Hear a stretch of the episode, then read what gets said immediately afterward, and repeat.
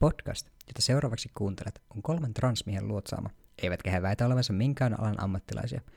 Allekirjoittaneet kuitenkin lupaavat rehellistä, joskin paikoittain hieman suolaista saunailta nurinaa. Joten tervetuloa tarkastelemaan, mitä sieltä housuista oikeasti löytyy.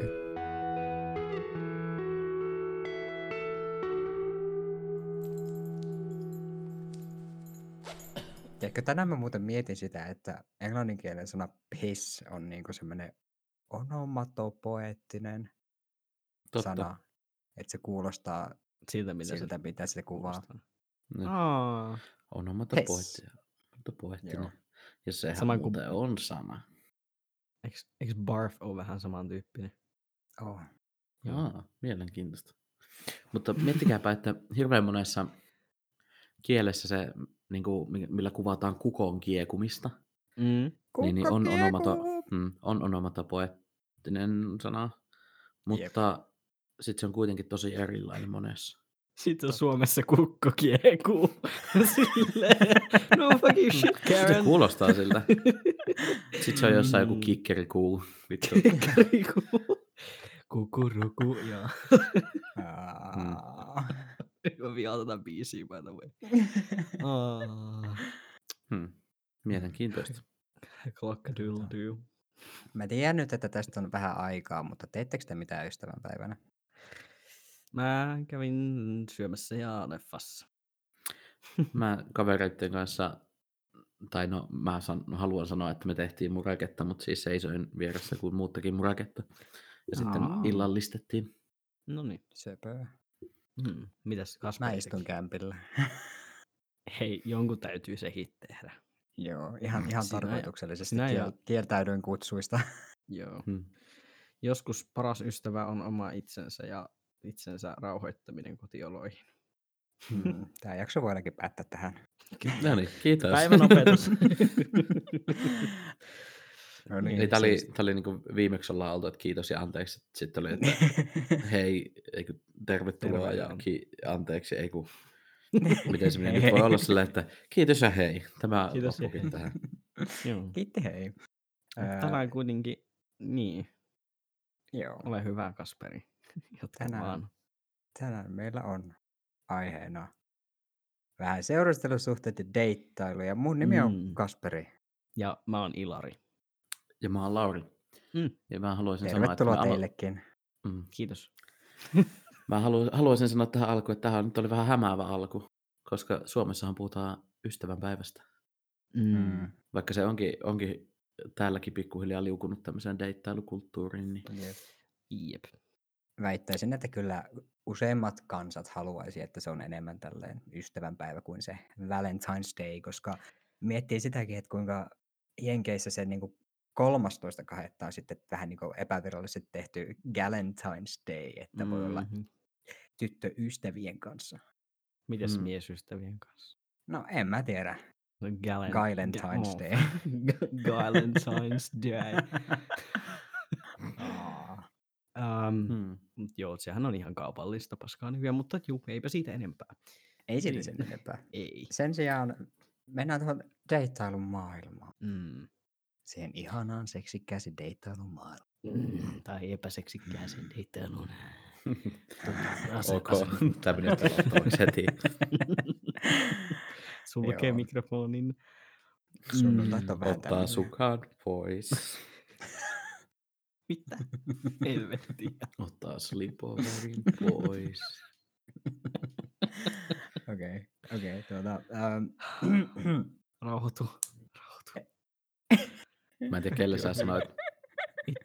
Meille kaikille kollektiivisesti ja syvimmälle sisimmälle itsellemme. Kyllä. Elikkä tänään puhutaan deittailusta, niin kuin tässä just äsken saatiin selville. Joo. Ja aloita vaan. Joo, voitaisiin aloittaa sillä, että minkälaisia ennakko-oletuksia, niin kuin tämmöinen transihmisten seurustelusuhteet asia ja minkälaisia ennakko-oletuksia sitä kohtaan on. Tämänkin olisi voinut jotenkin selkeämmin ilmaista, mutta siis minkälaisia ennakko-oletuksia siitä on niin kuin transihmisten seurustelusuhteista? Näin. Oikeasti pakko kyllä myöntää, että mikä on tullut ehkä syvimmältä sisimmältä itsestäni niin kuin esille on se, että ihan oikeasti pitkän aikaa oli semmoinen, että mä oon syvällisesti mahdoton ihastumisen kohde, sanotaanko näin. Joo. Joo, ihan niin, kuin niin pitkään oli semmoinen, ja on vähän kyllä edelleenkin, että kukaan ei tule ikinä millään lailla ihastumaan muuhun ihan vain siksi, koska mä oon transsukupuolinen. Joo, nimenomaan just sen transasian takia. Jep. Kyllä. Mulla on ollut aika pitkään samoja ajatuksia, toisaalta mulla nyt on sinänsä ollut aika hyvä elämäntilanne, että on ollut suhteita ja oikeastaan mä oon varmaan ollut suhteessa enemmän kuin mitä mä oon ollut sinkku heti tietenkin lukiosta alkaen, että sitä ennenhän minulla ei ole ollut ketään koskaan ja olen ollut se yksinäinen teini, joka itkee sitä, että en saa koskaan ketään, mutta näitä ennakko-odotuksia mä kirjoittelin sen verran siis ylös, että suuri osa näistä on tullut jostain Jodelista, koska siis Jodel on ainoa paikka, missä mä en välttele semmoista niin kuin transfobista keskustelua, koska se tulee siellä päivittäin vastaan, halusin tai en. Ja tämmöisiä, että en seurustelisi transihmisen kanssa, koska sitä on niin kuin kauhean vaikea jaksaa ja se on henkisesti raskasta ja se transihminen on koko ajan ihan surullinen ja kamalassa elämäntilanteessa ja kaikki on näin.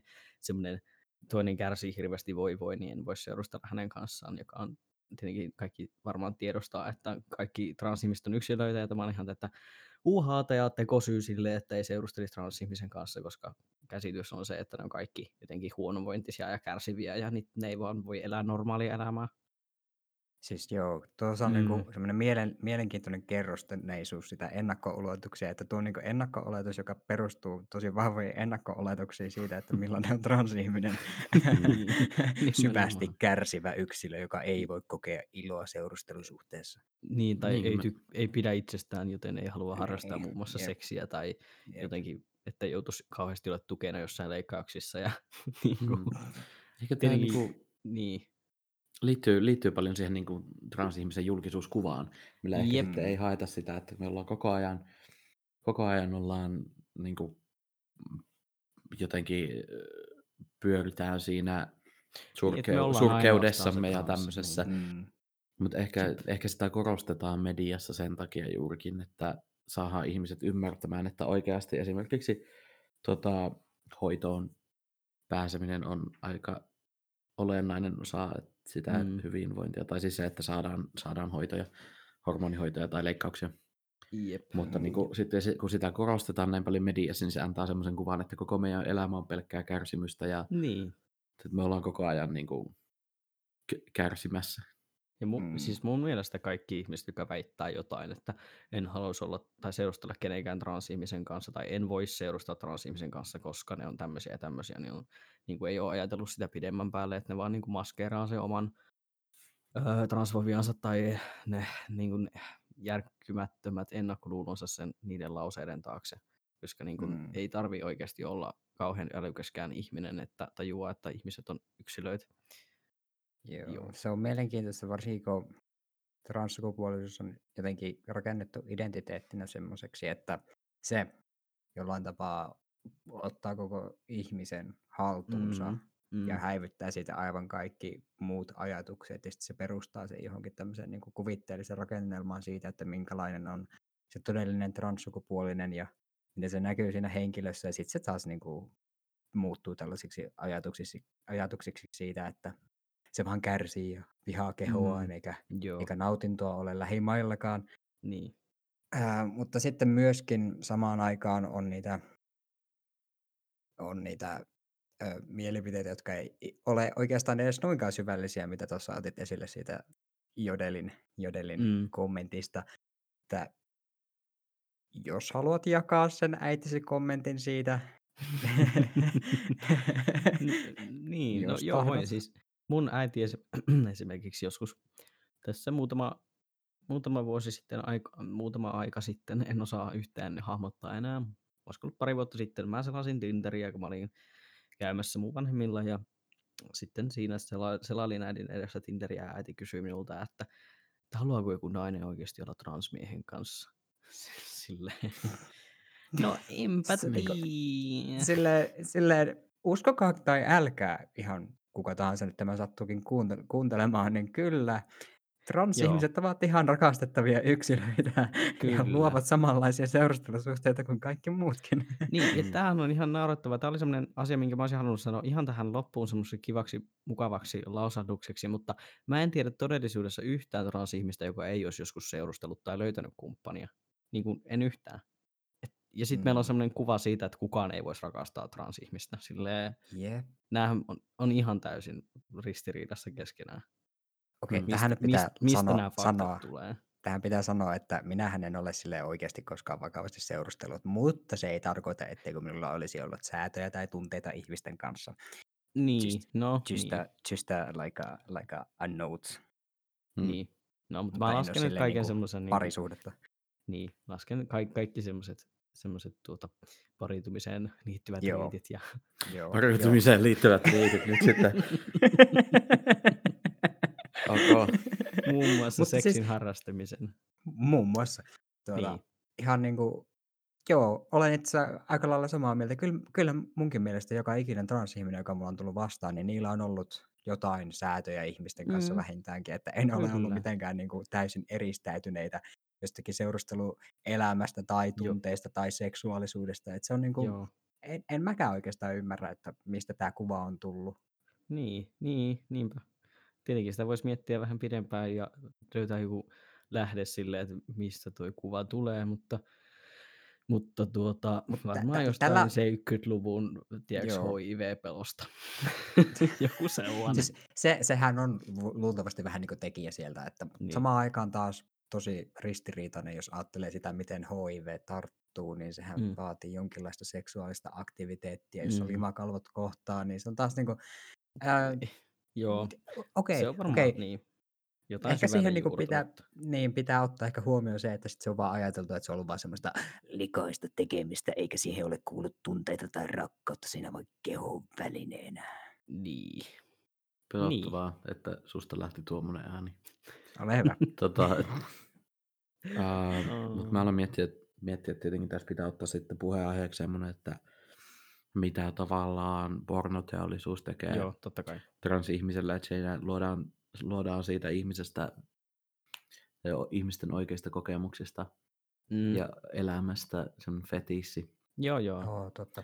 Ja sitten se on tavallaan vetää fetissinä puoleensa, mutta sitten se nähdään tavallaan pelkästään semmoisena fetissinä. Varmaan ehkä yleisin pornon tai tämmöinen niin kuin fetissi on transnaiset. Niillä on omat kategoriaansa pornosivuilla esimerkiksi, että ei tarvitsisi käydä sitä muuta saibaa siinä läpi, että pääsee niinku suoraan siihen good stuff. Mutta tässä muuten nippelitietona tähän pornoasiaan vielä se, että se oli 2018, kun Pornhub julkaisi nämä haetuimmat termit. Me ehkä puhuttiin joskus silloin sinä aikana tästä, mutta niinku, oliko toiseksi vai jopa ensimmäiseksi haettu termi trans, eli siis... transsukupuolisuus kiinnostaa, mutta lähinnä just nimenomaan siinä fetissin kaltaisena jonakin niin kuin seksuaalisen halun täyttymyksenä ja samalla sen kieltona ja tämmöisenä jonakin hyvin omituisena rakennelmana, joka sitten loppujen lopuksi dehumanisoi niitä oikeita henkilöitä tässä niin kuin oikeassa maailmassa. Nämähän voi olla semmoisia aika isoja tekijöitä siihen, miksi esimerkiksi mä en halua puhua transnaisten puolesta, mutta mulla on ihmisenä näkevänä ja kuulevana ihmisenä semmoinen käsitys, että transnaisilla on paljon vaikeampi löytää kumppaneita kuin esimerkiksi transmiehillä, koska puhutaan vaikka heteroista. Niin kuin heterotransnaisella on vaikeuksia löytää näiden miesten joukosta oikeasti semmoisia miehiä, jotka ei vaan ole niitä niin kuin fetissin perässä juoksevia pervoja. Jep, joo. Kyllä minäkin näkevänä ja kuulevana ihmisenä olen myöskin. Voisin väittää, että usea, joka ei näe eikä myöskään kuule, niin on ehkä saanut tämän viestin siitä, jos nyt sattumoisin näitä asioita mitenkään on niin kuin tutkinut, että transnaisilla on tuolla turvaton elämä näin seurustelun ja seksuaalisuuden alueella. Että siihen on ehkä pakko todeta, että siellä on, niin kuin, on transihmisillä, erityisesti transnaisilla on semmoinen... niin kuin pelon taakka siellä seurustelusuhteiden kanssa samalla hyllyllä. Sitten voisi olla myös transmiehet, esimerkiksi homo- tai bi-transmiehet, joilla on kokemuksia vaikka sismiesten kanssa seurusteluista, niin täällä tulee samanlaisia ongelmia vastaan. Mm. Mutta miksi on aina miehet, jotka on ne ongelma tässä? To be honest. Siis to be honest, se on aika hyvä kysymys, että miksi se on niin kuin pelätään yhteisesti niin kuin miehiä. No. On tässä mahdollisesti niin, sitten semmoinen niin kuin hyvin stereotyyppinen, että miehet on aggressiivisempia ja isompia ja tämmöisiä voimakkaampia. Niin kuluttaa pornoa enemmän. Niin sitten tavallaan siihen tulee semmoinen niin kuin vaara enemmän. Ehkä siinä on se, että jos se nyt on sitten nainen, niin se todennäköisemmin ei ainakaan ole fyysisesti aggressiivinen sitten. Mutta mä puhuin lähinnä semmoista niinku henkisen puolen. Esimerkiksi jos mä lähden deittailemaan jotain miestä ja sitten paljastuukin semmoiseksi pervoksi, joka vaan haluaa niinku päästä transnaisen kanssa sänkyyn, mut joo.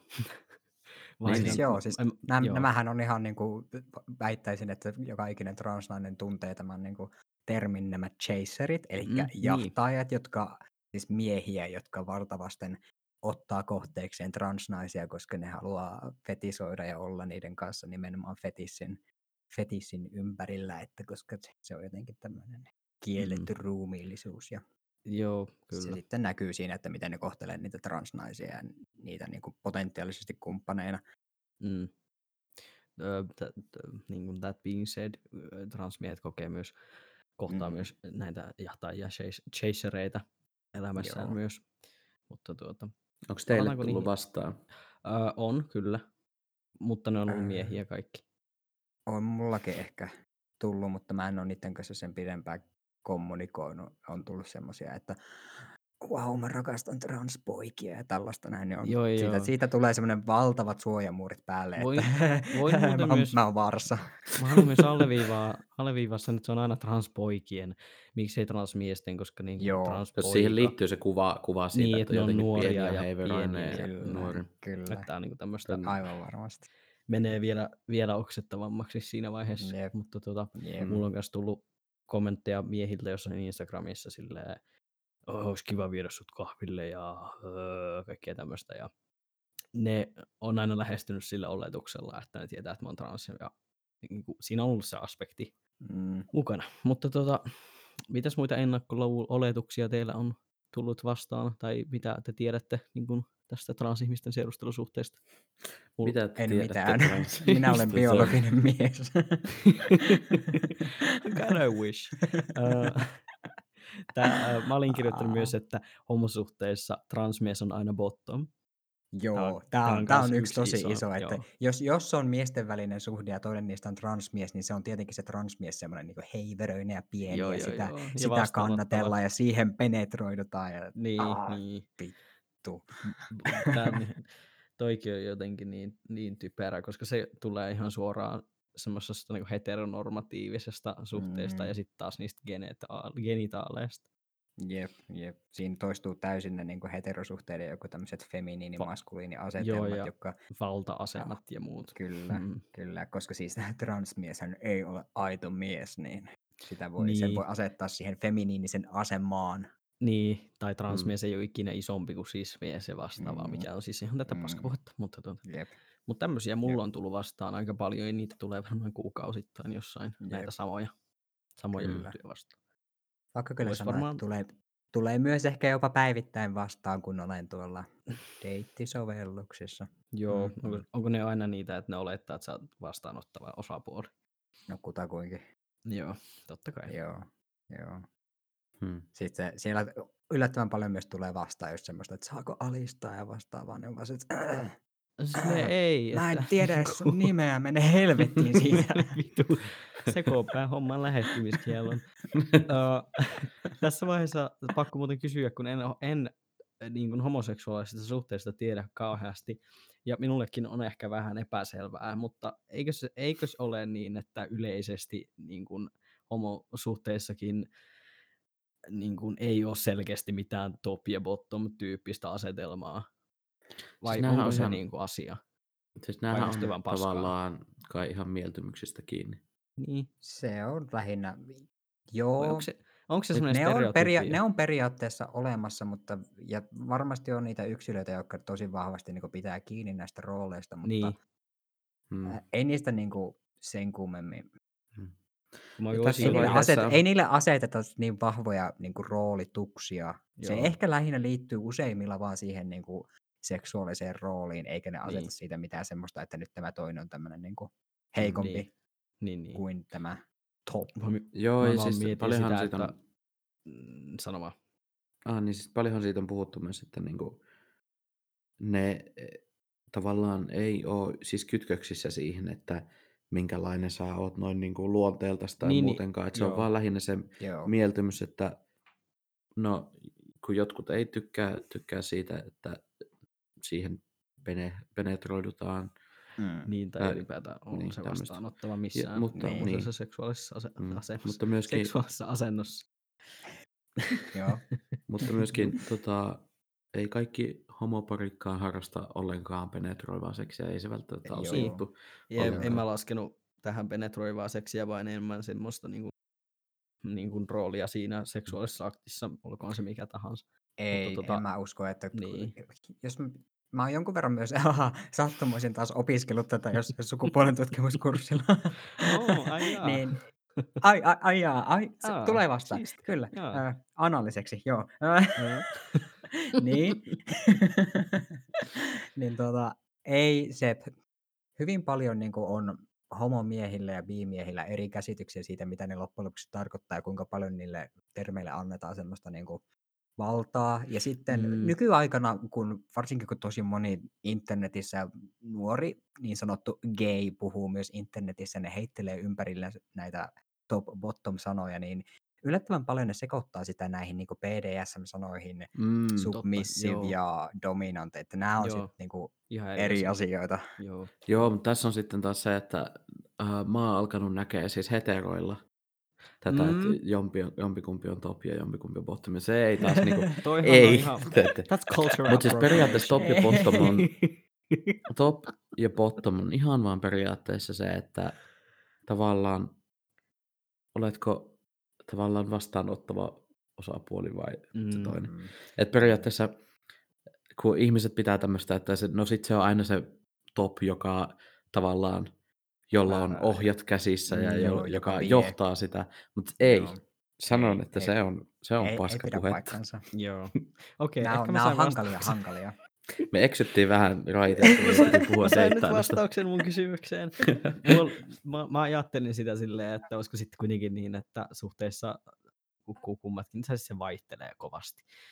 Koska eihän sehän on vähän tylsää, jos olisit jatkuvasti ihan samanlaista seksiä. Niin. Kyllä mä myös veikkaisin, että vaikka nämä, jotka identifioituu näihin rooleihin, jossakin vaiheessa ne saattaa vähän testailla ja miettiä sille, tykkäänkö tässä vai ei.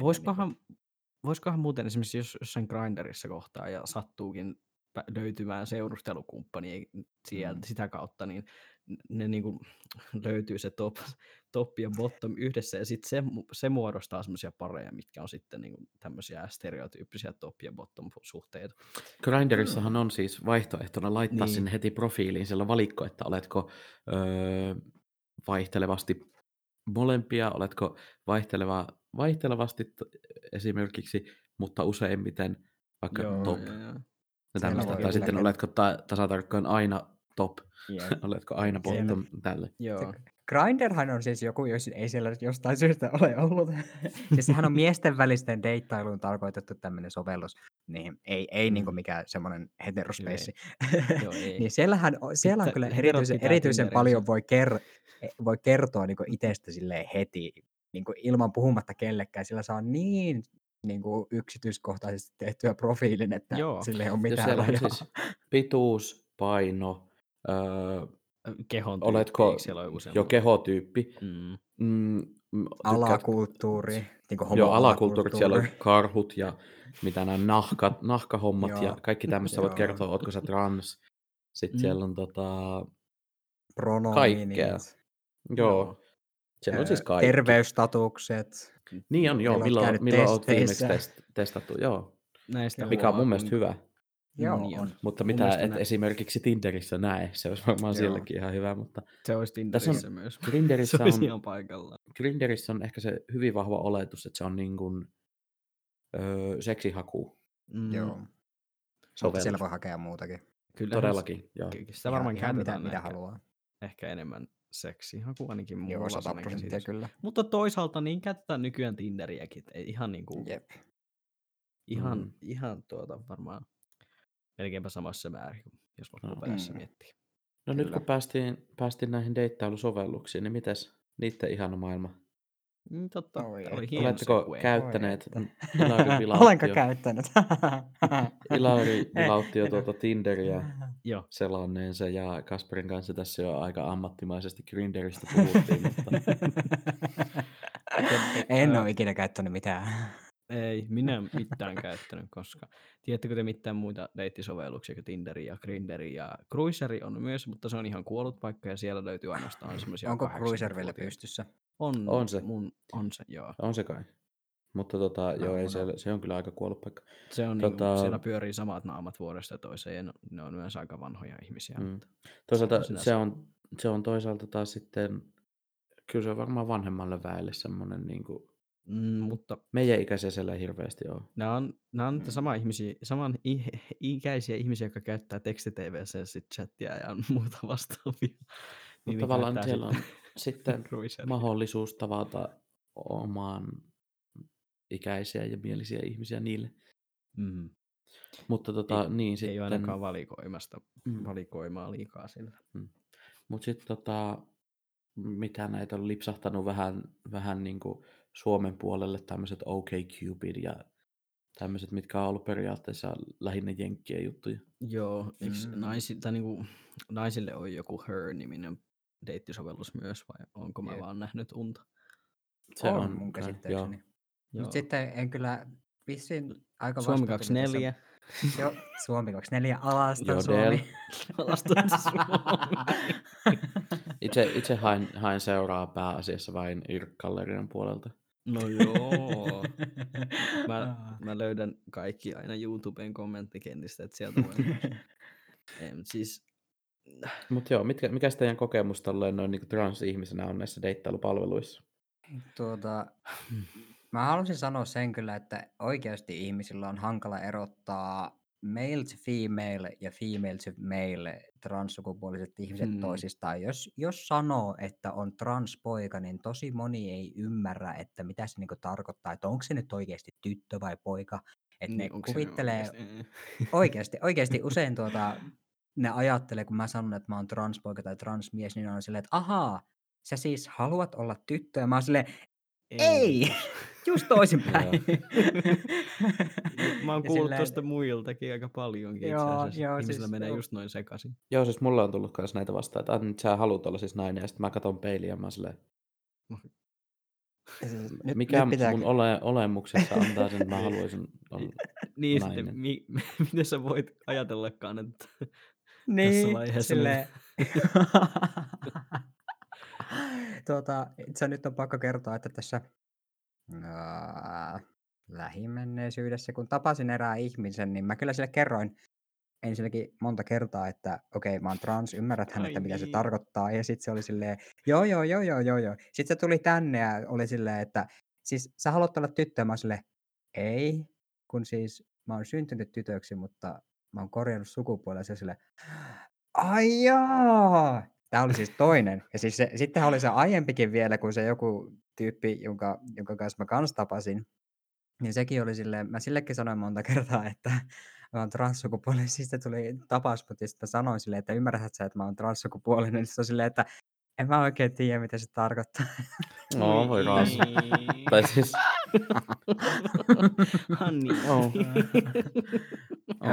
Okei, näiden kahden tapahtuman erona oli se, että toisesta se, mä sanoisin, että sä voit lähteä ihan hyvin, että jos nyt niinku kiusaannuttaa, että lähde vaan menemään. Sit mä oltiin sille, että joo, hyvä, koska mä en enää siinä vaiheessa oikein halunnut edes olla sen niinku seurassa.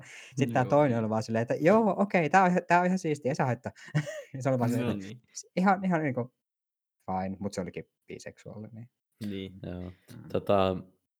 Mulle tulee aina ikuisesti vaan mieleen kaikki nämä niin kuin ensimmäiset kommentit, jos sulla lukee profiilissa se, että hei, mä oon trans, niin joo, totta kai silloin, jos et sä ihan tiedä, mitä se tarkoittaa, niin kysy.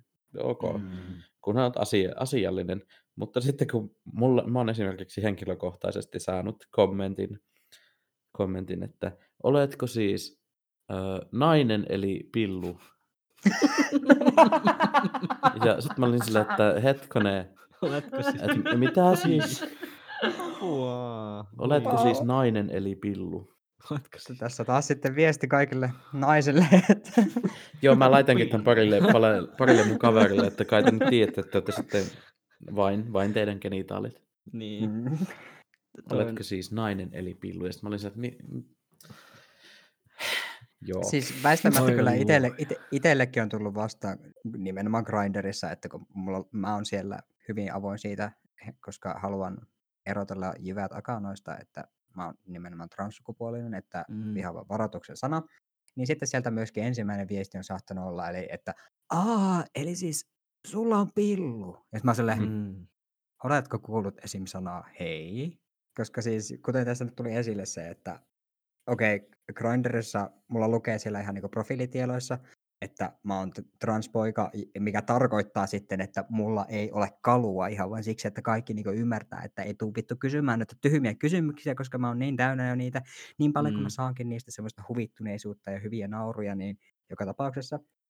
Niin sitten toisaalta Tinderissä mulla ei lue sitä missään, en koe, että siellä se on ihan yhtä avoin paikka, jossa mä voisin vaan suoraan sen läväyttää niin kuin pöydälle, olla silleen, että he, tässä teille tieto. Sen sijaan mä oon kyllä omasta pituudestani hyvin avoin, että mä oon lyhyt ja en tule tästä kasvamaan. Joo. Se on... Joo, toi on hirveän vaikea tavallaan semmoinen löytää, että voiko sen kertoa siinä heti. Onko se Tinder semmoinen paikka, että haluaa. Siellä on paljon kaikennäköisiä tuttuja liikkuu. Joo, mulla oli joskus Tinderi ja mä en kyllä siellä ikinä kertonut, että mä oon trans. En mä sieltä kyllä ikinä ketään löytänytkään, joka on sille ihan hyvä juttu, mutta mä käytin sitä silloin joskus, kun olin preteet tai sitten niin kun ollut niin vähän aikaa testoilla, että mun kuvista sai silleen niin kun ehkä pienen vihjauksen, että olen trans. Niin mä en ajatellut, että mun tarvii sitä erikseen ilmoittaa. Mutta muita deittisovelluksia mulla ei kyllä koskaan ole ollut. Mä oon ollut sen verran catfishnuissa. Ensinnäkin mä oon ollut Tinderissä lähinnä sen jälkeen, kun mä oon tullut kaapista. Et silloin mä oon ollut eniten aktiivinen Tinderissä. Ja mä oon hyvin tarkasti valinnut mun kuvat silleen, että ei selkeästi ehkä saa selville sitä, että mä oon transsukupuolinen. Enkä mä sitä suoraan missä myöskään sanonut. Mutta sitten kun mä oon alkanut juttelemaan jonkun kanssa, niin kyllä mä sitten vähän ajan päästä, jos on alkanut näyttää siltä, että me mahdollisesti tavataan, niin kyllä mä sitten on kertonut eräskin, kyllä mä sanoin sille suoraan sitten siinä ennen kuin me tavattiin, että tiedäthän sä, että mä oon trans, ja sitten se oli silleen, että joo, kyllä mulla oli ehkä joku haju, ja sitten myöskin toinen, tää oli siis mies, ja sitten oli yksi tyäri, jonka mä tapasin, niin sitten mä se oli vähän niin kuin tuttujen tuttu, eli sillä oli jo vähän niin kuin alustavaa tietoa siitä, että se sitten tiesi, muuten niin. Vaan, että mä oon trans. Joo. Mutta muille oikeastaan joitakin, kun mä oon nähnyt niitä, niin en ole kertonut, koska en ole kokenut tarpeelliseksi, koska en ole nähnyt niitä niiden jälkeen, niiden Tinder-treffien jälkeen, että ei niitä ole tarvinnut tietää, että mä oon trans. Mäkään en mun nykyistä kumppania, mä en sille koskaan kertonut, koska hän tiesi asian jo ihan siis meidän yhteisen kaverin kautta ja ylipäätään varmaan katsomalla vaan mua. Mutta se ei ole koskaan ollut semmoinen asia, mistä mun olisi täytynyt keskustella niin kuin kenenkään kanssa. Ja mun mielipide siihen, että missä vaiheessa olisi hyvä kertoa sille tulevalle potentiaaliselle kumppanille, on siinä vaiheessa, kun olette alkaneet keskustella siitä, että voisi mennä sänkyyn. Joo, niin kuin, mä oon kyllä mun ihan samaa mieltä tästä. Joo, mun mielestä aikaisemmin ei tarvitse kertoa, se ei kuulu sille henkilölle, jos ei ole mitään selkeää indikaattoria siitä, että aiotte edetä tähän suhteessa, koska mulla on semmoinen käsitys, että jos me laitat se heti ensimmäisenä, niin siltä toiselta ihmiseltä voi tulla semmoinen kuva susta, että jo tohon ei tarvikaan edes yrittää tutustua. Joo. Ja sitten se missaa sut niin kuin ihmisenä ihan täysin. Että niin ensin antaa tutustua rauhassa, Ja mä oon aika perinteinen ihminen myös sen suhteen, että mä en välttämättä niin kuin lähtisi paneen heti ekalla treffeillä. Että ainakaan nykyään, mutta... Jaa! Ainakaan, mä oon oppinut, ei, mutta siis Sulla saattaa vaikuttaa myös, että sä oot parisuhteessa niin, ensimmäisiä treffejä on vähän niin, no joo. Hankala Ei, mutta niinku, mä oon silleen aika perinteinen ihminen, että mä tykkään ensin tutustua ihmiseen ja sitten sen jälkeen vasta niinku edetä eteenpäin. Mm. Joo. Mä oon kyllä ihan täysin puoleen.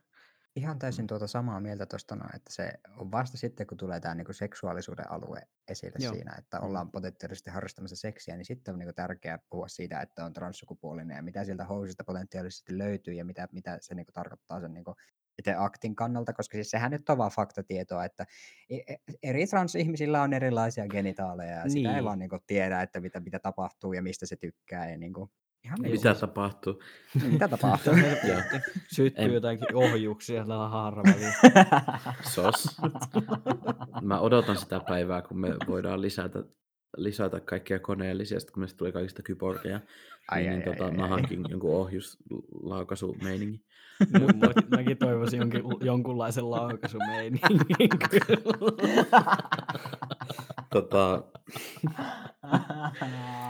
Moi, mun nimi on Ilari, ja mä teen asioista kiusallisia. Siis... Mulla on tosi vahva semmonen fiilis, että nyt mä jotenkin pissin silmää ihmisiä, jos mä en kerro. Joo, siis... Sepä se juttu onkin, että on semmoinen käsitys, useasti siis ihmisillä, että jos transsukupuolinen ei heti kerro sitä, että on trans, niin sit se huijaa jotenkin. Valehtelee, yrittää huijata. Siis mä voisin sanoa, että suurin osa transihmistä, jotka ei heti ensimmäisenä kerro, niin ne joko ei luota siihen kumppaniinsa tai pelkää kertoa. Ja se ei johdu siitä, että haluaisi jotenkin peitellä tai niinku piilotella sillä niinku ilkikurisesti sitä asiaa, vaan se ihan oikeasti on iso asia, mikä kerrotaan, jos vaikka ei ole julkisesti trans. Ja niinku... Se on aika helvetin intiimi asia ja mun mielestä se on vähän silleen, jos trans-ihmisiä syyllistetään kauheasti siitä, että he eivät heti ensimmäisenä paljasta sitä. Tosi monet sanoo, että sen pitäisi lukea Tinderin biossa ja mun mielestä ei tarvisi. Ei mun mielestä. Koska niinku, tälleen unelmatilanteessa ketään ei pitäisi kiinnostaa se, että onko se ihminen trans vai ei, vaan niinku, tietenkin jos joku etsii Tinderistä kumppania, joka... voi saada biologisia lapsia tai niin kuin omaa jonkun tietyn genitaalin niin seinällä tai haarovälissä, mutta niin kuin sit näitä ihmisiä varten olisi ihan hyvä, mutta nehän voi sitten kuule itse kysyä sitä, ei sitä niin kuin kaikkien transihmisten tarvitse itseään asettaa siihen asemaan, että nyt kaikki, jotka näkee sen profiilin, tietää tämän ihmisen niin kuin kehollisen historian. Tai niinku tulee etkä sä siitä, niin, etkä sä, jos sä laitat siihen Tinder-bioon, että on trans, niin ei sekään kerro, että mitä sieltä löytyy sieltä housuilta. Se. Niinku, siihen pitäisi kirjoittaa, siitä huolimatta siitä pitäisi sitten keskustella. Niin, siihen pitäisi kirjoittaa, niinku, että minulla on penis, pystyn lisääntymään, olen sissukupuolinen, haluan lapsia, minun rasvaprosenttini on ja kaikki tämmöiset, niin sitten... Mutta tämä on ehkä se syy, miksi me tarvitaan semmoinen Grinderin tyyppinen se infopaketti Tinderiin. Ettei vaan sissukupuolisilla tule kauhean epämiellyttävä olo sitten, kun paljastuukin, että niiden treffikumppani onkin. Voi raukka sissukupuoliset. Kyllä nyt niitä huijataan oikein. Niin olanta. Nyt kyllä. Viilataan vissiin. Nyt kun mulla on ollut vähän semmoinen, että mulla on tullut heti silleen, että jos mulla on tullut heti semmoinen fiilis, että ok, kanssa näin, en lähde treffeille sitten kuitenkaan, niin en ole kertonut. Mutta sitten mulla on ollut jotenkin hirveät paineet. Mä lähden näkemään jotain ihmistä, että pitäisikö sen tietää jo etukäteen. Vaikka en minäkään ole mennyt yksillekään treffeille sillä oletuksella, että nyt paneen. Joo. Nyt me paneen. Mutta mulla on silti semmoinen, että, pitäisikö sen toisen tietää. Sitten taas toisaalta, että miksi mun pitäisi se toisaalta sitten ilmoittaa etukäteen. Mä oon kyllä, niin. kaikki ne treffit, joissa mä mennyt siinä mielentilassa, että hei nyt menen paneen, niin sitten se on kyllä aina ollut semmoinen tilanne, että se vastapuoli on tietänyt, että mä oon trans. Mm. Ja mä tässä just ajattelin sitä, että mulla on ihan täysin eri syyt, että miksi mä en kerro Tinderissä, että mä oon trans, ja miksi mä kerron Grindrissa, että mä oon trans. Just tässä tajusin, koska sä toit tuossa esiin ton, että, niinku, että kuinka sitten se ihminen täysin peittyy sen niinku transsukupuolisuuden alle, niin siksi mä en kerro Tinderissä, että mä oon trans, koska ihmisillä on niin paljon ennakko-oletuksia siitä, niin että ne ei anna mitään mahdollisuutta. Saat niinku suoraan tietää, että mä oon trans, niin sit se vaan peittyy se koko mun persoona ja mun koko ihmisyys sen transsukupuolisuustittelin alle ja that's it, mitään ei tapahdu. Ja sitten toisaalta Grindrissa mä pelkään ihan hirveästi väkivaltaa ja semmoista niinku kaltoinkohtelua, ja sitten siellä mä haluan niinku olla avoin siitä, ettei kukaan niinku mies vaan pahota mieltään ja tuu niinku yhtäkkiä päälle. Ja niinku, yes, vaikka siis sehän vaan tapahtuu siinä niinku chatissa, mutta siltikin siellä jotenkin, vaikka aika hyvin mä oon niinku kehittänyt suojakuoren semmoiselle paskan puhumiselle, mutta siltikin niinku en halua sitä kiusallisuutta ja väkivaltaista puhetta, mikä siitä tulee. Mä ymmärrän ihan täysin ton, ja ylipäätään sen, että jos sä lähet vaikka Grindrin kautta treffeille, niin se on ehkä vähän eri asia kuin se, että lähtee Tinderiin, koska Tinder on ehkä enemmän sellainen, niin kuin, nyt lähdetään vähän tutustumaan tähän ihmiseen. Mutta sitten Grindr, musta tuntuu, että se on ehkä sellainen niin kuin suoran toiminnan sovellus. Grindr on seksipesä. Joo. Ja siinä vaiheessa, kun sä lähdet jonkun miehen kanssa johonkin ja sä et ole kertonut silleen, että se on trans, ja sitten se paljastuu siinä vaiheessa, kun te alat riisumaan, niin se on ihan helvetin järkyttävää, tiedätkö, niin kuin molemmille, jos se toinen ei niin kuin tiedä, ja jos ei se osaa yhtään odottaa, eikä se hyväksy sitä asiaa. Niin helvetissä tuossa vaiheessa nyt täytyy se niinku kertoa. Jep. Tietenkin. Sillä väistää paljon pahaa.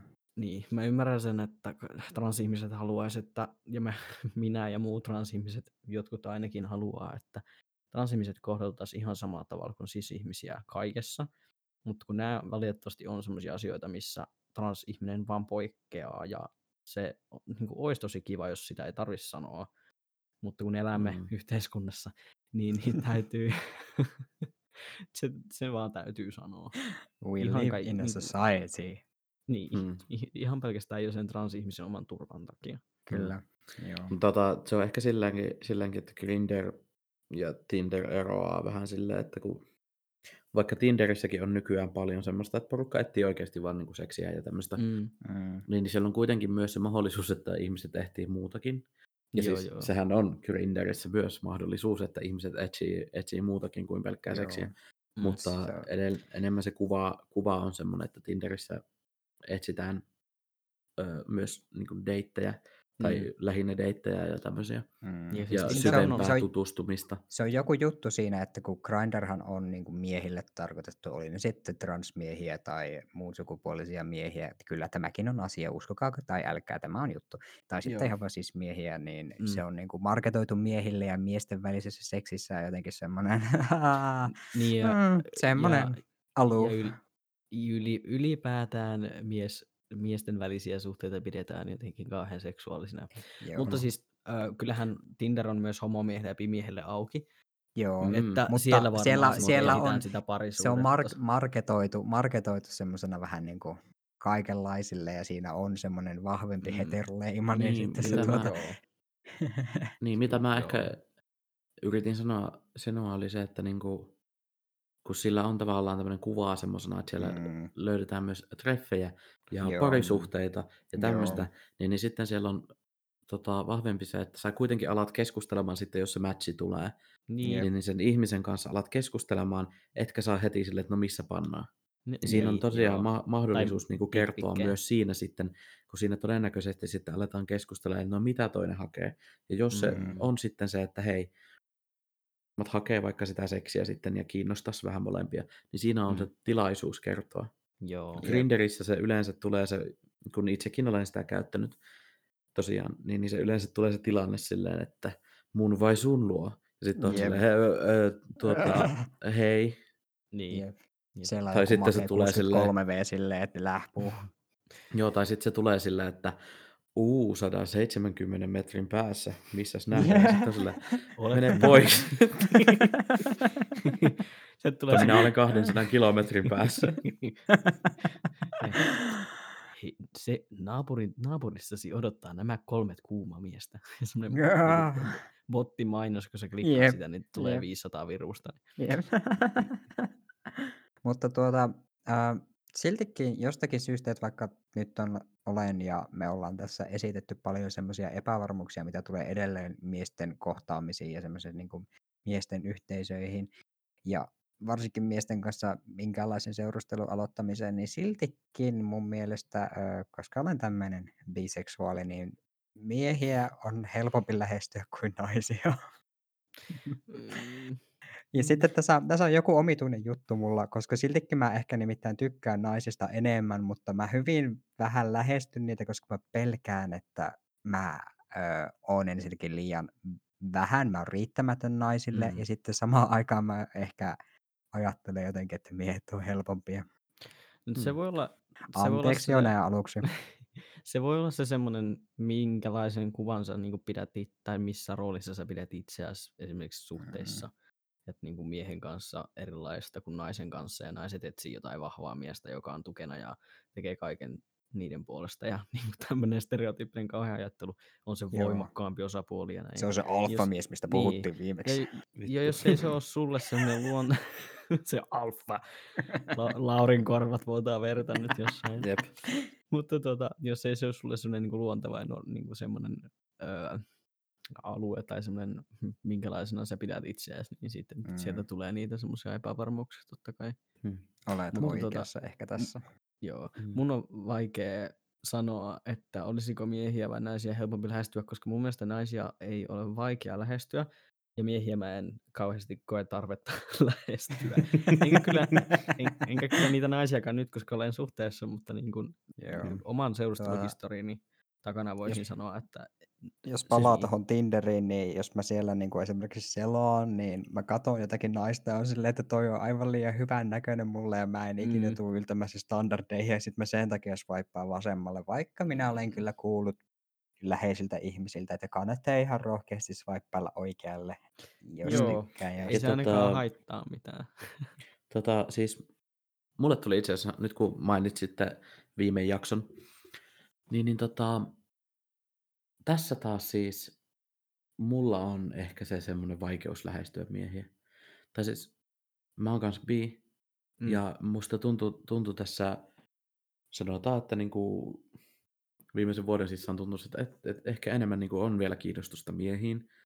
Mut sit taas toisaalta mun on hirveän vaikea siinä mielessä sitten niinku lähtee niinku miesten kanssa tutustumaan. Olisiko se jotain sisäistä homofobiaa sitten, mikä siellä... Todennäköisesti, mulla on paljon kaikkea sisäistä, mutta en mä tiedä, siis kun... Mulla on paljon kaikkea sisäistä, mutta siis niin, kun mä en tiedä jotenkin, että mikä siinä on sitten se, että miehiin siinä mielessä on vaikea.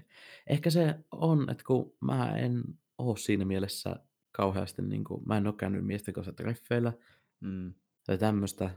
Mä oon aina seurustellut niin kuin, tyttöjen kanssa ja seurustelen nyttenkin itse asiassa. Niin. Mulla on ollut paljon luontevampaa lähteä sitten niin kuin treffeille naisten kanssa. Joo.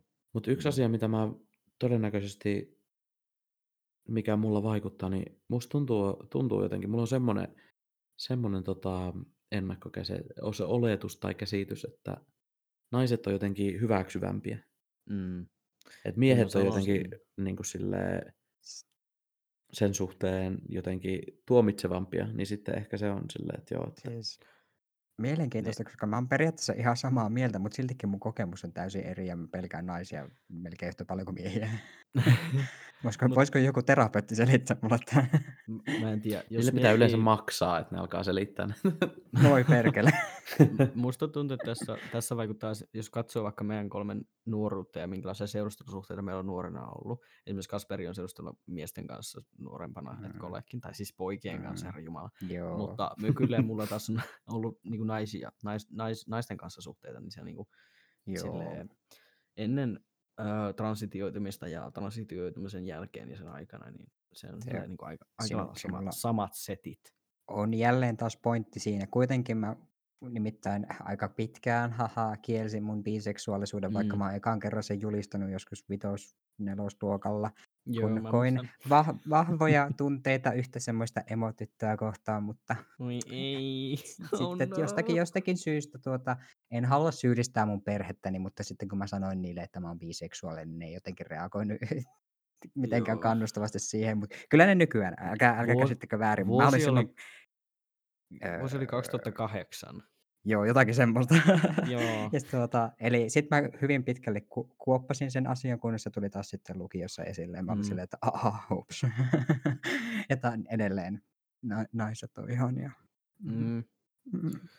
Mutta mä siis, mitä tuosta niin kun siitä, että naiset olisi hyväksyvämpiä esimerkiksi transmiehiä kohtaan seurustelusuhteessa, niin kyllä mä sanoisin, että ne on seurustelusuhteisiin kyllä, mutta sitten ehkä siis miehillä voi, sanoinko mä äsken muuten, että transnaisilla, mutta niinku mun käsitys siitä, että naiset on transmiehiä kohtaan hyväksyvämpiä niinku seurustelusuhteessa on, niinku, mä oon sitä mieltä kyllä, mutta sitten taas seksisuhteessa ehkä sismiehet ja transmiehet, olisiko niillä enemmän niinku siihen seksiin liittyen hyväksyvämpää, mutta sitten taas seurusteluun ei ehkä. En tiedä, olenko ihan niinku ulapalla tästä asiasta. Minulla ei siis ole minkäänlaista kokemusta sismiehistä ei missään suhteessa, eikä sinänsä mitään dataa backupiksi tässäkään väitteessä, mutta tämmöisen käsityksen minä olen saanut, että naiset olisi hyväksyvämpiä. Mielenkiintoinen silleen ehdotus. Niin. Kyllä. Ei mullakaan tästä oikeastaan mitään käsitystä, mutta silleen, mitä nyt, niin ehkä joo. Toisaalta ei. Toisaalta joo. Mä en tiedä. En tunne ketään transmiestä, joka seurustelisi sismiehen kanssa. Tai ehkä tunnen, mutta en niin hyvin, että mä tietäisin niiden suhteesta yhtään mitään. Tai ylipäätään miehistä yhtään mitään. Tai homosismiehistä. Ei niinku, en mä oikeastaan tiedä. Nyt jos meillä on kuuntelijoita, niin please, kyllä, kertokaa. Jos te olette kuuntelijoita ja olette tässä tilanteessa, että teillä on jotain näkemystä näistä seurustelusuhteista ja seurustelette ehkä transihmisen jonkun sismiehen kanssa, niin please kertokaa. Joo, kertokaa. Olisi tosi hyvä kuulla oikeasti niin kuin ihmisiltä, eikä vaan oman pään sisältä näistä random äänistä, mitkä muodostaa lauseita. Random äänistä ja peloista ja ennakkoluulossa silleen, että miehet on ihan kauheita, eikä ne halua transmiesten kanssa olla. Joo. Nämäkin on niin kuin tosi mielenkiintoisia, että mistä nämä pelot sinänsä tulee. Kun esimerkiksi kun Ilarillakin on mun kanssa samaa fiilis tästä, että naiset on hyväksyvämpiä. Sitten se oli kuitenkin, sulla oli äiti, joka sanoi, että no haluaako joku nainen. Niin. Nainen transmiehen. Ja sitten toisaalta mulla ei ole tavallaan ollut, ehkä mä välttelen niitä myös, mutta mulla ei ole siis ihan hirveästi ollut mitään semmoisia, että olisi kukaan ikinä sanonut mitenkään pahasti siitä, että mä oon trans. Ainakaan tämmöisessä niin deittailujutussa. Kaikki on ollut sillä, että okei, tää ei haittaa minua. Sulla on käynyt hyvä tuuri. Niin, mulla on käynyt ihan helvetin hyvä tuuri. Ja sitten mä pelkään saatana kuruttaa niin sitä, että mutta käy huonosti tai joku on hirveä ilkeä. Me eletään myös meidän elämää muiden kokemusten kautta, että sinänsä ne pelot tulee myös sieltä. Mä oon kyllä niin kuin naisilta kuullut myös sitä, että en seurustelisi, jos olisit preetee ja liian niin kuin aikaisessa vaiheessa transitiossa ja vastaavaa. Että ne on ollut semmoisia niin kuin kommentteja, mitä mä oon saanut, jonka mä kyllä hyväksyn. Joo, siellä on niitä oletuksia sieltä kehollisuudesta ja mitä vähän niin vaatii siltä seurustelukumppanin keholta, mikä on silleen vähän surullista, mutta samaan aikaan mäkin kyllä ymmärrän tosi hyvin. Mutta se on ihan realiteetti, että Joo. jos sä seurustelet jonkun ihmisen kanssa tai haluat seurustella, niin sen täytyy olla tietyn tyyppinen. Ja vaikka olisi kuinka ihana transmies, mutta jos tämä kyseinen henkilö haluaa, että hänen kumppaninsa on vaikka lihaksikas tai kasvaa pitkä parta, ja sitten tällä transmiehellä niitä niin kuin ei ole, niin ei se ole sitä ihmistä kohtaan niin kuin mikään hyökkäys, vaan ihan vaan sitä, että tästä ihmisestä ei löydy näitä piirteitä. Joo. Ja sama ehkä myös sen transition kanssa. En mä tiedä, tuliko tuossa nyt mitään ajatusta selville mun. Mä tiedän. Mä pitän hengitystä, kun mä puhun niin pitkiä lauseita. Mutta siis sehän on se.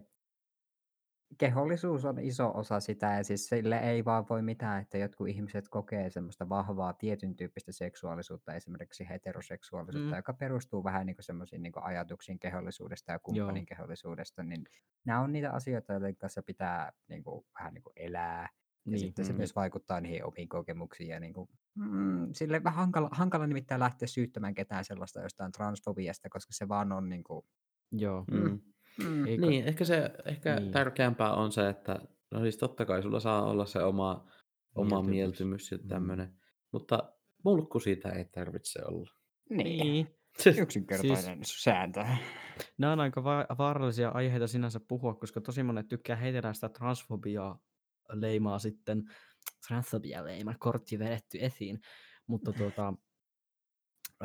lämmöisessä tilanteessa, kun joku siis ihminen vaikkapa ei halua seurustella transihmisen kanssa tietystä syystä, niin eihän se välttämättä nyt ole aina transfobiaa, että se on ihan, saa olla mieltymyksiä niin genetaaleista kuin muistakin kaiken maailman preferenssejä, mutta kunhan siitä ei ole ilkeä eikä ole yleistä kaikkia transihmisiä siihen tiettyyn niin kuin mielikuvaan, mikä tällä ihmisellä on, niin you're all good.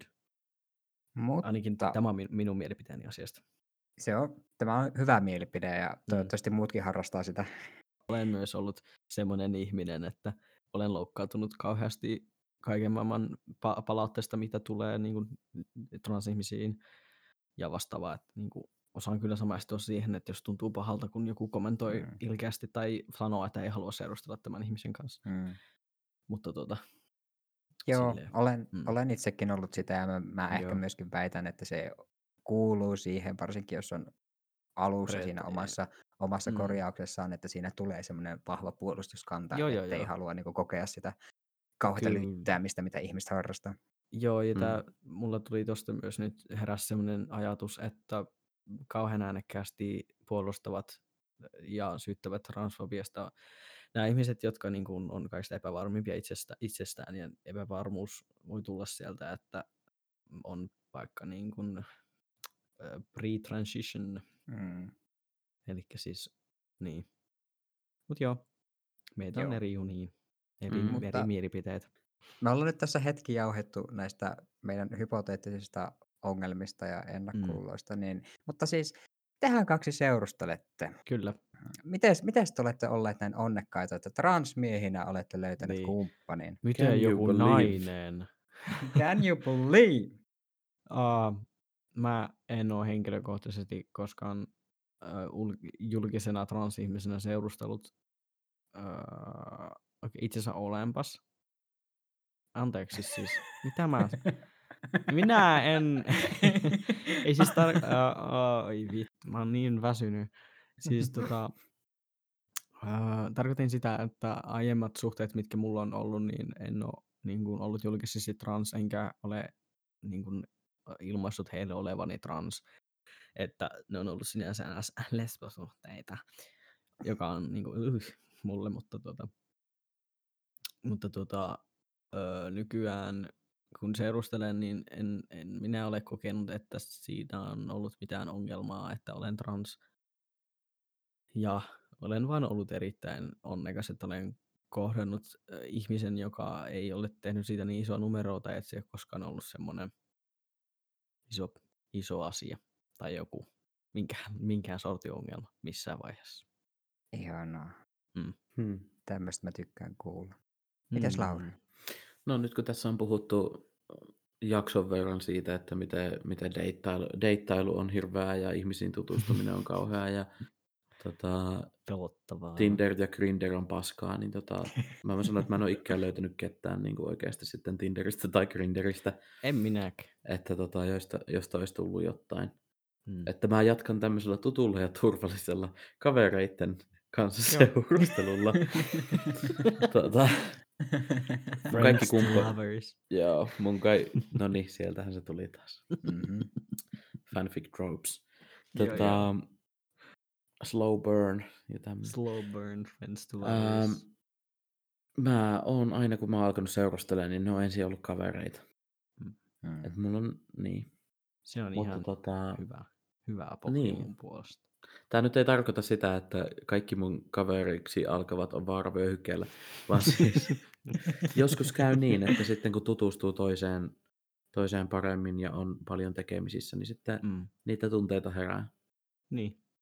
Ja kyllä me löydetään ympärillemme ihmisiä, jotka vaikuttaa hyviltä ystäviltä, mutta ne hyvät ystävyystunteet saattaa kehittyä ja niin kuin harvoin vihamiehestäkään niitä seurustelukumppaneita löytyy, että tämmöinen enemies to lovers juttu on epätodellista. Enemies to lovers, parasta. Mutta niin, löytyy ihmisiä. Joo, tässä voisi heittää vaikka semmoisista. Mähän oon jutellut siis Grindrissa Sebastian Tynkkösen kanssa, että siitäpä enemmistö lovers. Ei siis ole totta, en ole ollut hänen kanssa missään suhteessa, vain keskustellut. Joo. Mä en usko, että on olemassa miestä Suomessa, joka ei olisi koskaan keskustellut Sebastian Tynkkösen kanssa Grindrissa.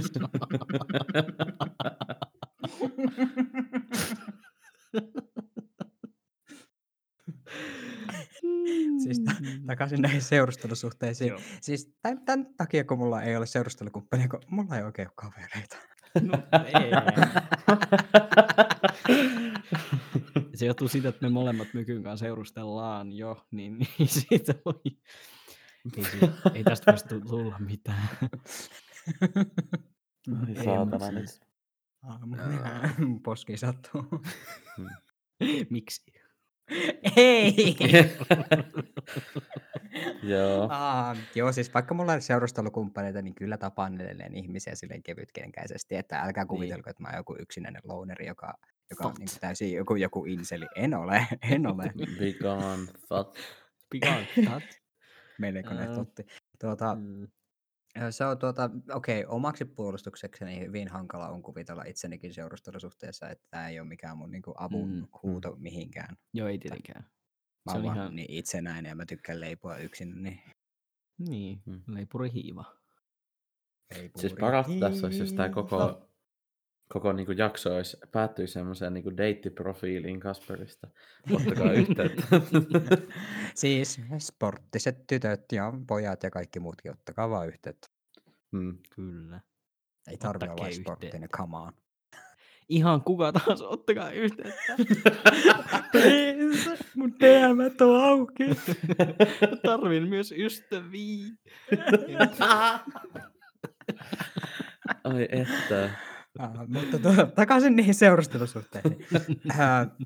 No jos teillä on tullut jotakin tai onko tullut esiin mitään, mistä on pitänyt keskustella, joka on ollut vähän semmoinen epävarmuuden oloinen tai haasteellinen, että se on vaatinut jotakin semmoista vähän selvittämistä. Voisin kuvitella ehkä, että niin kuin, no ei edes välttämättä, mutta ehkä joskus seksi herättää kysymyksiä, mutta niistä nyt ei tarvitse mennä mihinkään yksityiskohtiin. Että. Mä voin kyllä niin kuin... Sille yleisesti puhua tästä seksistäkin tässä nyt, että jos olet alle 18, niin peitä korvasi. Mutta, siis kyllä seksi on semmoinen, mistä tulee puhetta. Ja varsinkin suhteen alkuaikoina. Mä en nyt toivon, että mun kumppani kauheasti suutu mulle, jos mä puhun tästä asiasta, olen pahoillani niin valmiiksi, mutta oli semmoisia kysymysmerkkejä, että mitä saa tehdä ja mitä ei saa tehdä ja mikä tuntuu inhottavalta ja näin. Ja henkilökohtaisesti mulla oli aina kauhean vaikea keskustella siitä ja sitten kumppanilla oli ehkä vähän vaikeuksia kysyä, että se oli vähän semmoinen, mutta se on varmaan aika yleistä. Mä uskoisin, että yleisimmät ongelmat transihmisen kanssa seurustelusta on se, että uskaltaako se kumppani kysyä, että mistä se toinen tykkää ja mikä sille on ok, koska niin kuin meilläkin on kauhean niin kuin stigmatisoitu se, että ei saisi koskea mihinkään ja ei saa tehdä sitä ja tätä ja ei missään nimessä saa penetroitua ja vastaavaa. Että niin kuin joillekin se on ok, joillekin se ei ole ok ja niistä pitäisi aina keskustella, koska sitten jos ei, niin tulee epämukavia seksikohtauksia ja seksikohtauksia. Seksikokemuksia. Joo. Seksikokemuksia. Joo. Siis tämähän on siis tietenkin tämä tärkeää myös niin kuin aivan siis heterosuhteissa, joo, totta, kyllä, mutta kyllä. Erityisesti korostuu joo. näissä tilanteissa. Kyllä, joo. Kyllä, joo. Kyllä. Eli kommunikaatio on näköjään avain. Onko Mykyn kohdalla tullut tommosia samanlaisia kysymyksiä? No siis, joo. Tai siis niin, nimenomaan vai, just ootteko vaan niinku tehnyt työmaata? Mä en tiedä mitä tuo tarkoittaa. Se kuulosti pelottavalta. You know silleen niinku takomukbangia silleen. Mä en tiedä edelleenkään mitä sä sanoit. Takomukbang. Mä en tiedä mitä tää tarkoittaa. Mä pelottaa. You know. Okay, mä tiedän mitä se tarkoittaa, mutta mielikuvat siitä swish, oli. Swish. Swish and flick. Wingardium Leviosa. Meillä on aina housut jalassa ja Jumala mielessä. Niin. Saisi ei kyllä muuta kuin rukoillaan. Niin. Onko keskustelu? Keskustelu on, ja siis se on todella olennainen osa, kun korostaa sitä edelleenkin ihan kaikille. Keskustelkaa jumalauta, että mitä haluatte sängyssä. Kyllä. Toinen ei lue niinku ajatuksia. Joo, ei, jos lukee, syntyy... niin pitääkää ne ihmiset kaukana minusta. Ja syntyy seksuaalisia traumoja ja kaikkea, jos oikeasti kokee paljon epämukavia seksikohtauksia. Siis, seksikohtauksista tulee paljon mukavampia, kun keskustelette siitä, mitä haluatte, mitä ette halua. Mm. Ja niin kuin kommunikoitte. Ja mutta itsellä... Niin. Sano vaan, itsellesi. Mä itse asiassa varmaan tässä juurikin tyttöystävälläni märisin yksi ilta, että haittaako sitä, kun minä en ole tämmöinen niin kuin miehinen mies. Ja, en ole, tai jotenkin tuli semmoinen olo, että mä oon nyt jotenkin tosi tämmöinen niin kuin herkkis ja niin kuin jotenkin tosi naisellinen. Joo, ja se oli huono se, mies parisuhteessa. Niin. Ja sitten se oli silleen, että mitä vittua. Mitä vittua? Voi mä kuulen mun sieluni korvin, kuinka se sanoo näin. Mä en ole tavannut sun kumppania koskaan, mutta... Kyllä sä tapaat vielä. When's the date?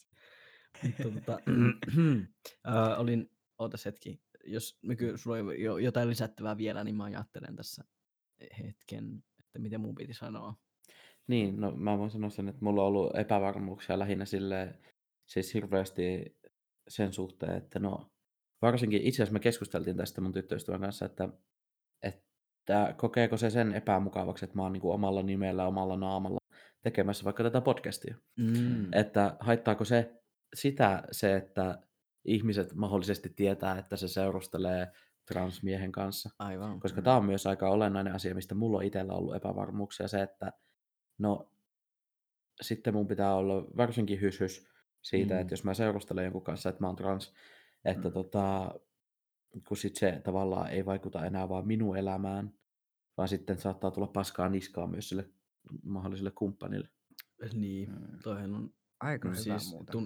Tunnistan itsessäni myös samoja ajatuksia. Toisaalta mä en tee tätä omalla naamallani, enkä missään muuallakaan puhu transasioista omalla naamallani, mutta esimerkiksi kyllä mulla mietityttää se, että pelkääkö mun kumppani sitä, että hänet leimataan tietyn tyyppiseksi ihmiseksi, koska hän seurustelee transmiehen kanssa. Tai niin kuin, tuleeko sieltä semmoisia hänellä sitten, jos just jotain kysymyksiä ja semmoisia.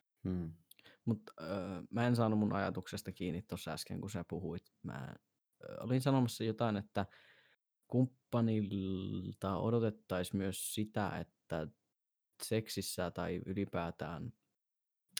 Tämä on taas tätä, että en voi seurustella transihmisen kanssa, koska heillä on kauhean rankkaa ja vaikeita. Niin, kyllä niitä rankkoja vaikeita asioitakin tulee, koska niin kuin esimerkiksi dysforia on ihan oikea asia ja dysforia helpottaa kyllä korrespondenssit ja vastaavat, mutta se ei sitä poista välttämättä kokonaan, ja niin kuin voi olla myös semmoisia seksikohtauksia sängyssä, milloin oikeasti alkaa vaan itkemään ja menee ihan niin kuin lukkoon ja näin, ja nämä on semmoisia asioita, mistä pitäisi pystyä puhumaan kumppanillensa, ja pitäisi, ei saisi hävetä sitä, ja kumppani ei pitäisi syyllistää, jos toinen ei esimerkiksi halua seksiä, koska tuntuu pahalta ihan mikä tahansa, pikku hipasukin on silleen niin kuin ylistimulaatio ja niin kuin hyvästi. Nämä on semmoisia niin kuin realiteetteja transihmisten kanssa seurustellessa. Joo, ei tietenkään kaikkien kanssa. Jotkut on oikeasti ihan fine kaiken kanssa, mutta niin kuin henkilökohtaisesti mulla ainakin on vaikeuksia edelleen. Varmasti moni myös samastuu tuohon, että on hankaluuksia siinä niin kuin seksuaalisessa kanssakäymisessä, että se ei ole mitenkään niin läpihuuto juttu kuin voisi. Esimerkiksi mulla on aika helppoa useinkin. Helpompaa yleisistöttää miesten kanssa kuin naisten kanssa jostakin syystä. En tiedä edelleen. Mä menen sitten joskus terapeutille. Joo. Sitten joskus. Mutta niin kuin, joo, taas korostuu se niin kuin kommunikaation tärkeys ja semmoinen, että ehkä nimenomaan myös sitten löytää ne tavat, joilla jos sitten sattuu semmoisia niin kuin aikoja, että esimerkiksi haluaisi läheisyyttä, mutta sitten se ei olekaan niin kuin ihan... ei halua sitä niin kuin kokonaisvaltaisesti, sitten niin löytäisi ne tavat, missä niin kuin esimerkiksi voi tehdä toiselle hyvän olon ja itsellä siinä samalla ei korostu se paha olo ja tämmöistä näin. Niin. Tuossa vähän niin kuin erikoista tanssia sen seksin kanssa. Ja siis vaikka kompromissit on hyviä asioita, mutta jos jossain niin kuin tämmöisessä asiassa ei välttämättä sitä kompromissia kannata tehdä, jos toinen ei halua seksiä ollenkaan, koska et se voisi siinä vaiheessa kompromisoida ja olla silloin, I'll meet you halfway, että niin kuin harrastetaan nyt sun, niin kuin tehdään nyt sua sitten tässä tilanteessa, koska se on silti sitä seksin harrastamista ja sit sä oot niin kuin omalla epämukavuusalueellasi ja se ei lähtökohtaisesti ole hyvä asia seksissä, mutta tuota... Kyllä. Mutta mitähän vielä? Meillä oli muuten tuossa muistiinpanoissa toi, muistuu mieleen se yksi Grindr-jäpä ja toi lainaus, mitä hän oli sanonut, niin mun mielestä tämä olisi hyvä tähän jaksoon jossain vaiheessa, koska mä haluan, että se sanotaan jo. Ja kun me puhuttiin tästä Grindrista, niin haluatko Kasperi ottaa tuon pienen snippetin tästä? Joo. Niin, no niin.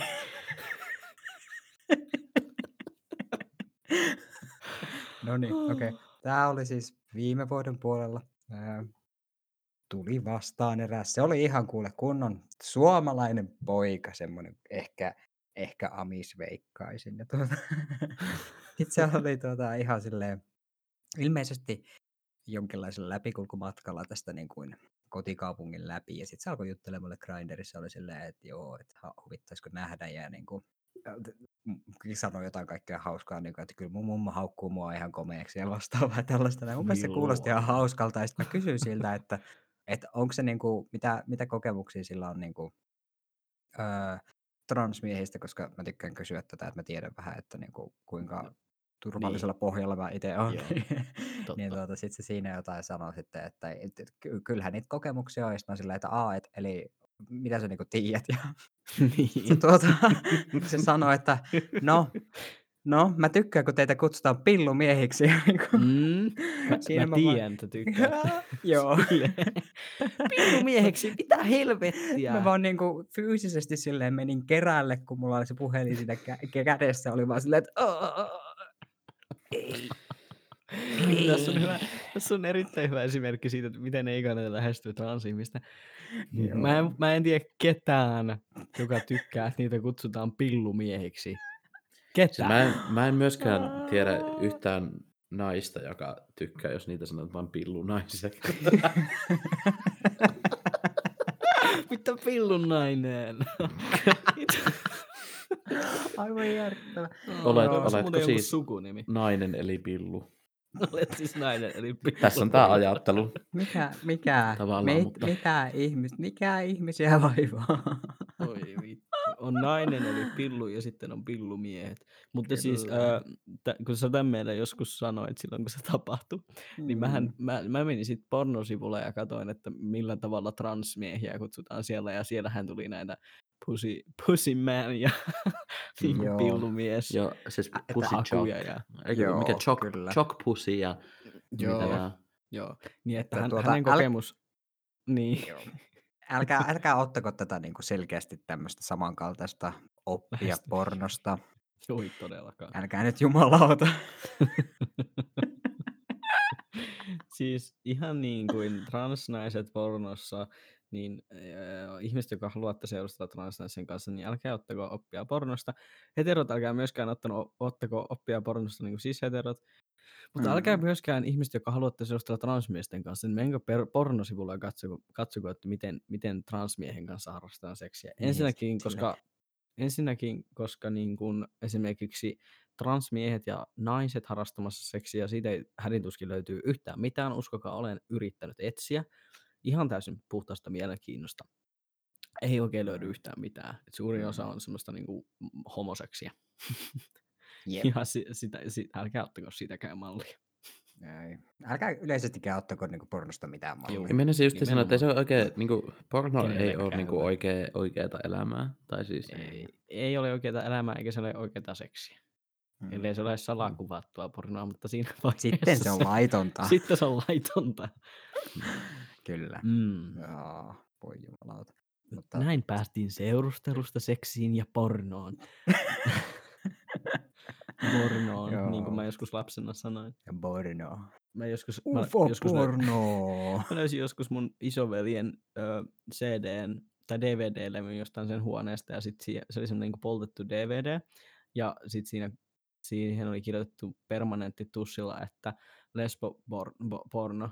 Elikkä lesboporno. Ja sit mä väittelin mun pikkuveljen kanssa, että onko se lesboporno vai lesboporno. Siis parasta, että sä löytät ja sitten te vaan niin väittelette siitä kirjoitusasusta. Joo. No niin.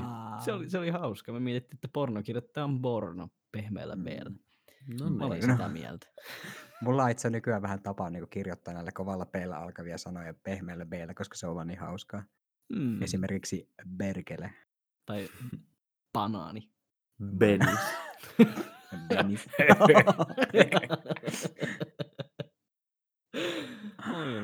Voi vittu Jonne, Benis. Joo, eiköhän se ollut siinä.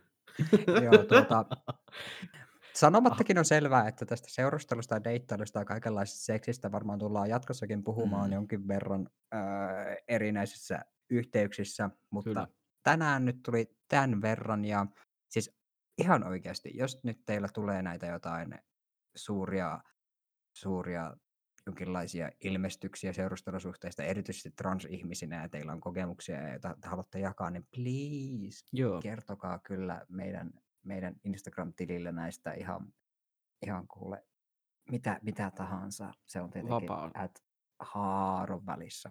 Jep. Sana on vapaa, sinne voi laittaa kuule vaikka mitä. Laittakaa myös kommenttia siitä, että ollaanko me ihan persestä.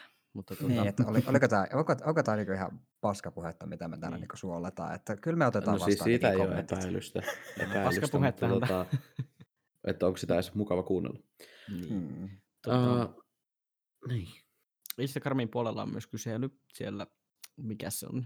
Instastories, siellä on ne muistot tai mitkä ne pallukat siellä meidän kohokohdissa. Joo, niin siellä on semmoinen kysymys, että mistä te haluaisitte kuulla meidän puhuvan, ja sinne voi käydä vastaamassa, ja jos ei siihen pysty enää vastaamaan, niin sitten direillä pystyy myös laittamaan ihan hyvin.